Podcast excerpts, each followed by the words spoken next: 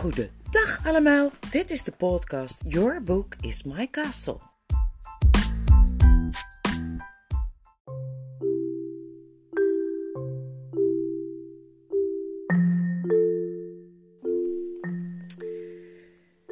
Hoofdstuk 12 van Het neefje van de tovenaar.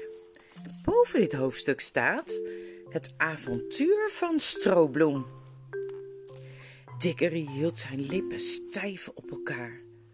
Hij was zich hoe langer hoe minder op zijn gemak gaan voelen. Hij hoopte maar dat hij niet zou gaan snotteren of iets anders belachelijk zou gaan doen, wat er ook gebeuren mocht. Zoon van Adam, zei Aslan, ben je bereid het onheil ongedaan te maken dat je over mijn mooie land Narnia hebt gebracht, al op de dag dat het geboren werd? Ik, ik zou niet weten wat ik eraan zou kunnen doen, zei Dickery. De koningin is er namelijk vandoor gegaan en. Ik vroeg of je bereid bent, zei de leeuw. Ja, zei Dickery. Heel even had hij er ondoordacht uit willen gooien. Ik zal proberen u te helpen als u belooft iets voor mijn moeder te doen. Maar hij besefte nog net op tijd dat de leeuw absoluut niet iemand was bij wie je met omkoperij moest aankomen. Maar toen hij ja had gezegd, moest hij weer aan zijn moeder denken. En aan hoe hij op een wonder had gehoopt. En hoe die hoop nu aan het verdwijnen was. Hij kreeg een brok in zijn keel, tranen in zijn ogen en flapte eruit.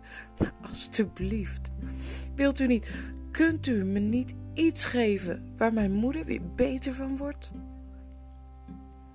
Tot op dat moment had hij naar de grote voorpoten van de leeuw staan kijken, naar de enorme klauwen die eraan zaten. Nu keek hij in zijn wanhoop op naar het gezicht van de leeuw.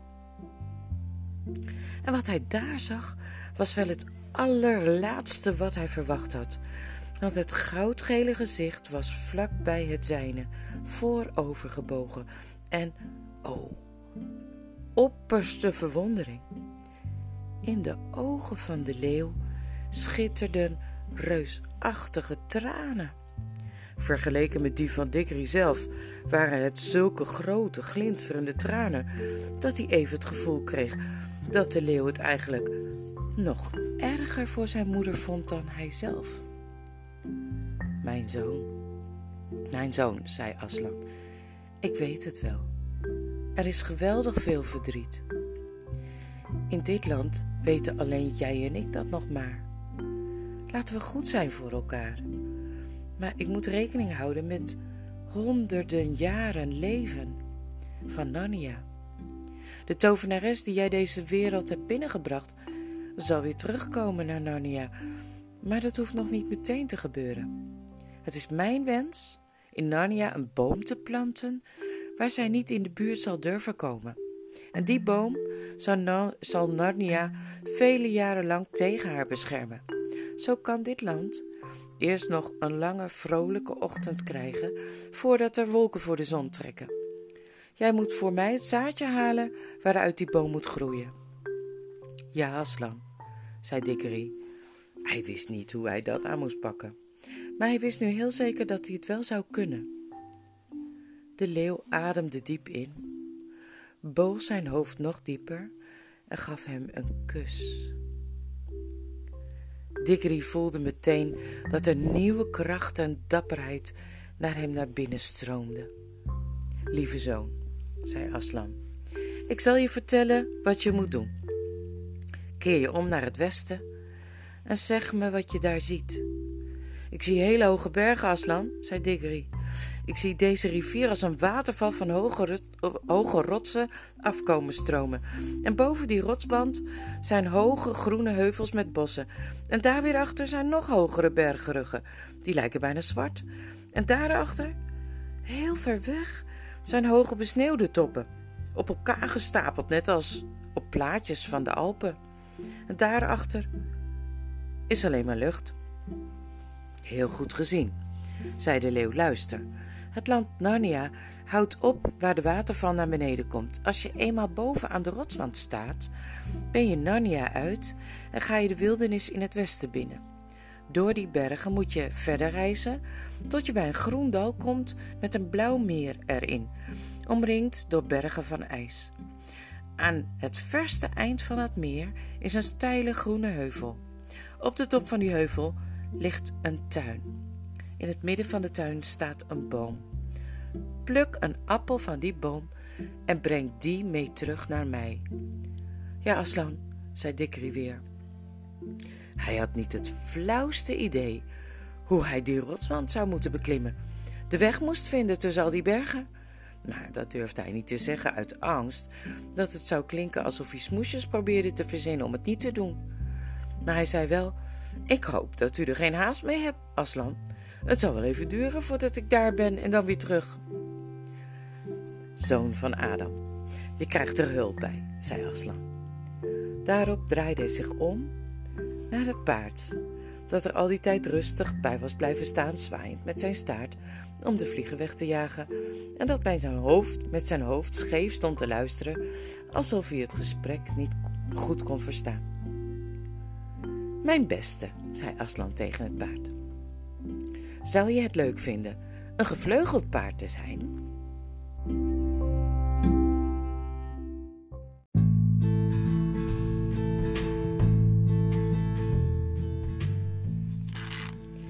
Je had eens moeten zien hoe dat paard zijn manen schudde en zijn neusvleugels opensperde en hoe hij met een van zijn achterhoeven een klopje op de grond gaf. Het was al duidelijk dat hij dolgraag een gevleugeld paard zou willen zijn. Maar het enige wat hij zei was: Als jij het wilt, Aslan, als je echt denkt: Ik weet niet waarom je mij daarvoor uitkiest, ik ben niet zo'n erg slim paard. Wees gevleugeld. Word de vader van alle gevleugelde paarden, brulde Aslan met een stem waar de grond van dreunde. Je zult Wiek heten. Het paard zette zijn benen schrap. Precies zoals het vroeger misschien wel eens gedaan had in de ellendige tijd, toen het voor een koetsje liep. Toen stijgde hij. Hij boog zijn hals ver achterover, alsof een vlieg hem in zijn schouder zat te prikken en hij zich daar wilde krabben. En net zoals de dieren uit de aarde tevoorschijn waren gebarsten, kwamen er nu uit Wieks schouders vleugels tevoorschijn, die langer en breder werden tot ze nog groter waren dan die van een adelaar, groter dan die van een zwaan, groter dan de vleugels van een engel op een gebrandschilderd kerkraam. De veren glansden, kastanjebruin en koperkleurig. Hij sloeg ze wijd uit en sprong de lucht in. Vijf meter boven de hoofden van Aslan en Dikkerie briest hij. Hinnikte hij en maakte een sierlijke sprong. Daarna cirkelde hij nog een keer om hen heen en kwam toen weer op de grond neer, met alle vier zijn hoeven bij elkaar. Hij zag er maar wat verlegen en verbaasd uit, maar keek buitengewoon vergenoegd. Gaat het lekker, Wiek? zei Aslan. Het gaat heerlijk, Aslan, zei Wiek. Wil jij deze kleine zoon van Adam op je rug naar de bergvallei brengen, waarover ik het had? Nu? Meteen? Heus? zei Stroobloem, of Wiek, zoals we hem nu voortaan moeten noemen. Hoera, kom mee, ding kleintje. Dingen zoals jij heb ik wel meer op mijn rug gehad. Lang, heel lang geleden, toen er nog groene weilanden waren en suiker. Wat staan die twee dochters van Eva daar te fluisteren? zei Aslan. hij draaide zich onverwachts om naar Polly en de vrouw van de koetsier, die juist bezig waren vriendinnen te worden. Alsjeblieft, Aslan, zei koningin Helena, want dat was Nelly, de koetsiersvrouw, nu geworden. Ik geloof dat dit meisje heel graag mee zou willen als het niet te veel moeite is. Wat vindt Wiek ervan? vroeg de leeuw. Oh, twee vind ik niet erg hoor. Als ze zo klein zijn, zei Wiek, maar ik hoop dat de olifant niet ook vraagt of hij mee kan. Dat was de olifant volstrekt niet van plan. En de nieuwe koning van Narnia hielp de beide kinderen met opstijgen. Dat wil zeggen, Dickery gaf hij een flinke zet. En Polly tilde hij zo voorzichtig en zacht op de rug van het paard, alsof ze van porselein was en elk moment kon breken. Daar zijn ze, Stroobloem, een wiek, moet ik zeggen. Dat is wel eventjes iets heel anders voor je. Vlieg niet te hoog, zei Aslan. Probeer niet over de toppen van de grote ijsbergen heen te vliegen. Zoek de dalen op, de groene stukken. Vlieg daar doorheen. Er zal altijd een doorgang zijn. Vooruit, er vandoor, met mijn zegen. Oh, Wiek, zei Dickery. Hij leunde voorover om het paard op zijn glanzende hals te kloppen. Wat leuk, hè? Hou me goed vast, Polly. Het volgende ogenblik viel de grond onder hen weg en de aarde tolde in het rond. Toen Wiek, net als een reusachtige duif, een keer of twee rondcirkelde voordat hij aan zijn lange vlucht naar het westen begon. Polly, die naar beneden keek, kon de koning en de koningin haast niet meer zien. Zelfs Aslan zelf was niet meer dan een helder geel vlekje op het groene gras. Al gauw voelden ze de wind in hun gezicht en vonden Wieks vleugels een regelmatig ritme. Heel Narnia lag onder hen uitgespreid. Veelkleurig door de grasvelden en rotsen en de hei en de verschillende soorten bomen. De rivier slingerde zich er doorheen als een lint van kwikzilver. Ze konden rechts al over de toppen van de lage heuvels kijken, die ten noorden van hen lagen. Achter die heuvels rees een uitgestrekt moerasgebied langzaam omhoog, steeds hoger, tot aan de horizon. Links waren de bergen veel hoger, maar af en toe zat er een kloof tussen, waardoor je tussen hoge dennenbossen door een glimp kon zien van de zuidelijke streken die erachter lagen. Ze zagen er blauw en ver uit. Daar zal Argenland wel liggen, zei Polly. Ja, maar kijk eens voor ons, zei Dickery. Want nu rees er voor hen een reusachtige rotswand op en ze werden bijna verblind door het zonlicht. Dat danste op de grote waterval, waarmee de rivier vanuit de hooggelegen gebieden in het westen, waar hij ontspringt, bruisend en glinsterend omlaag komt storten, Narnia in. Ze vloog al zo hoog dat het gebulder van de watervallen nog maar nauwelijks als een heel zacht geluid te horen was. En ze waren nog niet hoog genoeg om over de bovenkant van de rotswand heen te vliegen. Hier zullen we wat haarspelbochten moeten maken, zei Wiek. Hou je goed vast. Hij begon heen en weer te vliegen. En bij iedere draai kwam hij hoger. De lucht werd kouder en ver onder zich hoorden ze arenden krijzen.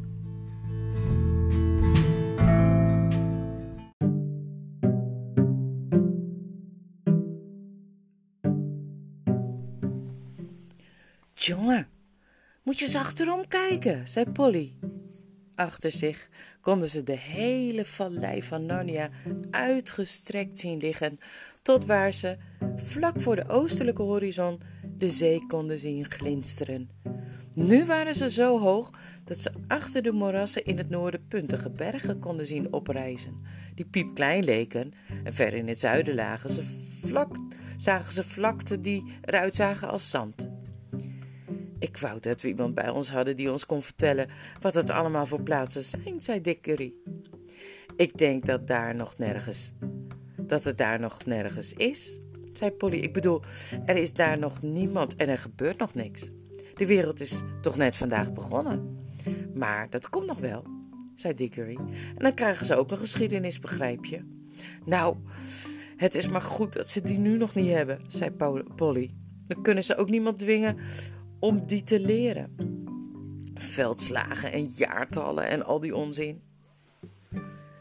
Nu waren ze over de bovenkant van de rotswand heen en in een paar minuten was het laaggelegen land van Narnia achter hen in de diepte uit het gezicht verdwenen. Ze vlogen nu over een wild landschap met steile heuvels en donkere bossen en ze volgden nog steeds de loop van die rivier. Voor en uit doemden de echt hoge bergen op, maar nu scheen de zon de reizigers in hun ogen en die richting uit konden ze alles niet zo goed zien. Want de zon zakte steeds lager, totdat de hemel in het westen eruit zag als één grote brandende oven vol gesmolten goud. En tenslotte ging hij onder, achter een bergtop die tegen dat heldere licht afgetekend stond, alsof hij uit karton geknipt was, zo scherp en plat. Het is hierboven niet zo warm, zegt Polly. En mijn vleugels beginnen pijn te doen, zei Wiek. Er is nog geen spoor te zien van het dal met het meer erin, waar Aslan het over had. Als we eens naar beneden gingen en een goed plekje opzochten om de nacht door te brengen, Vanavond kunnen we er toch niet meer komen. Ja, het is vast ook wel zo'n beetje etenstijd, zei Dickery. Dus ging Wiek lager en lager vliegen. Toen ze dichter bij de aarde kwamen en tussen de heuvels in waren, werd de lucht weer warmer. En na zoveel uren reizen niet anders om naar te luisteren dan het slaan van Wieks vleugels, was het fijn om de weer vertrouwde aardse geluiden te horen: het kabbelen van de rivier over zijn steenachtige bedding en het kraken van de bomen in het zachte windje. Een warme, prettige geur van door de zon gebakken aarde en gras en bloemen dreven tegemoet. Ten slotte streek Wiek neer.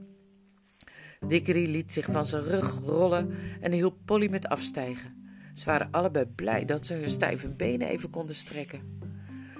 De dal waarin ze geland waren lag midden tussen de bergen. Besneeuwde toppen torenden boven en uit.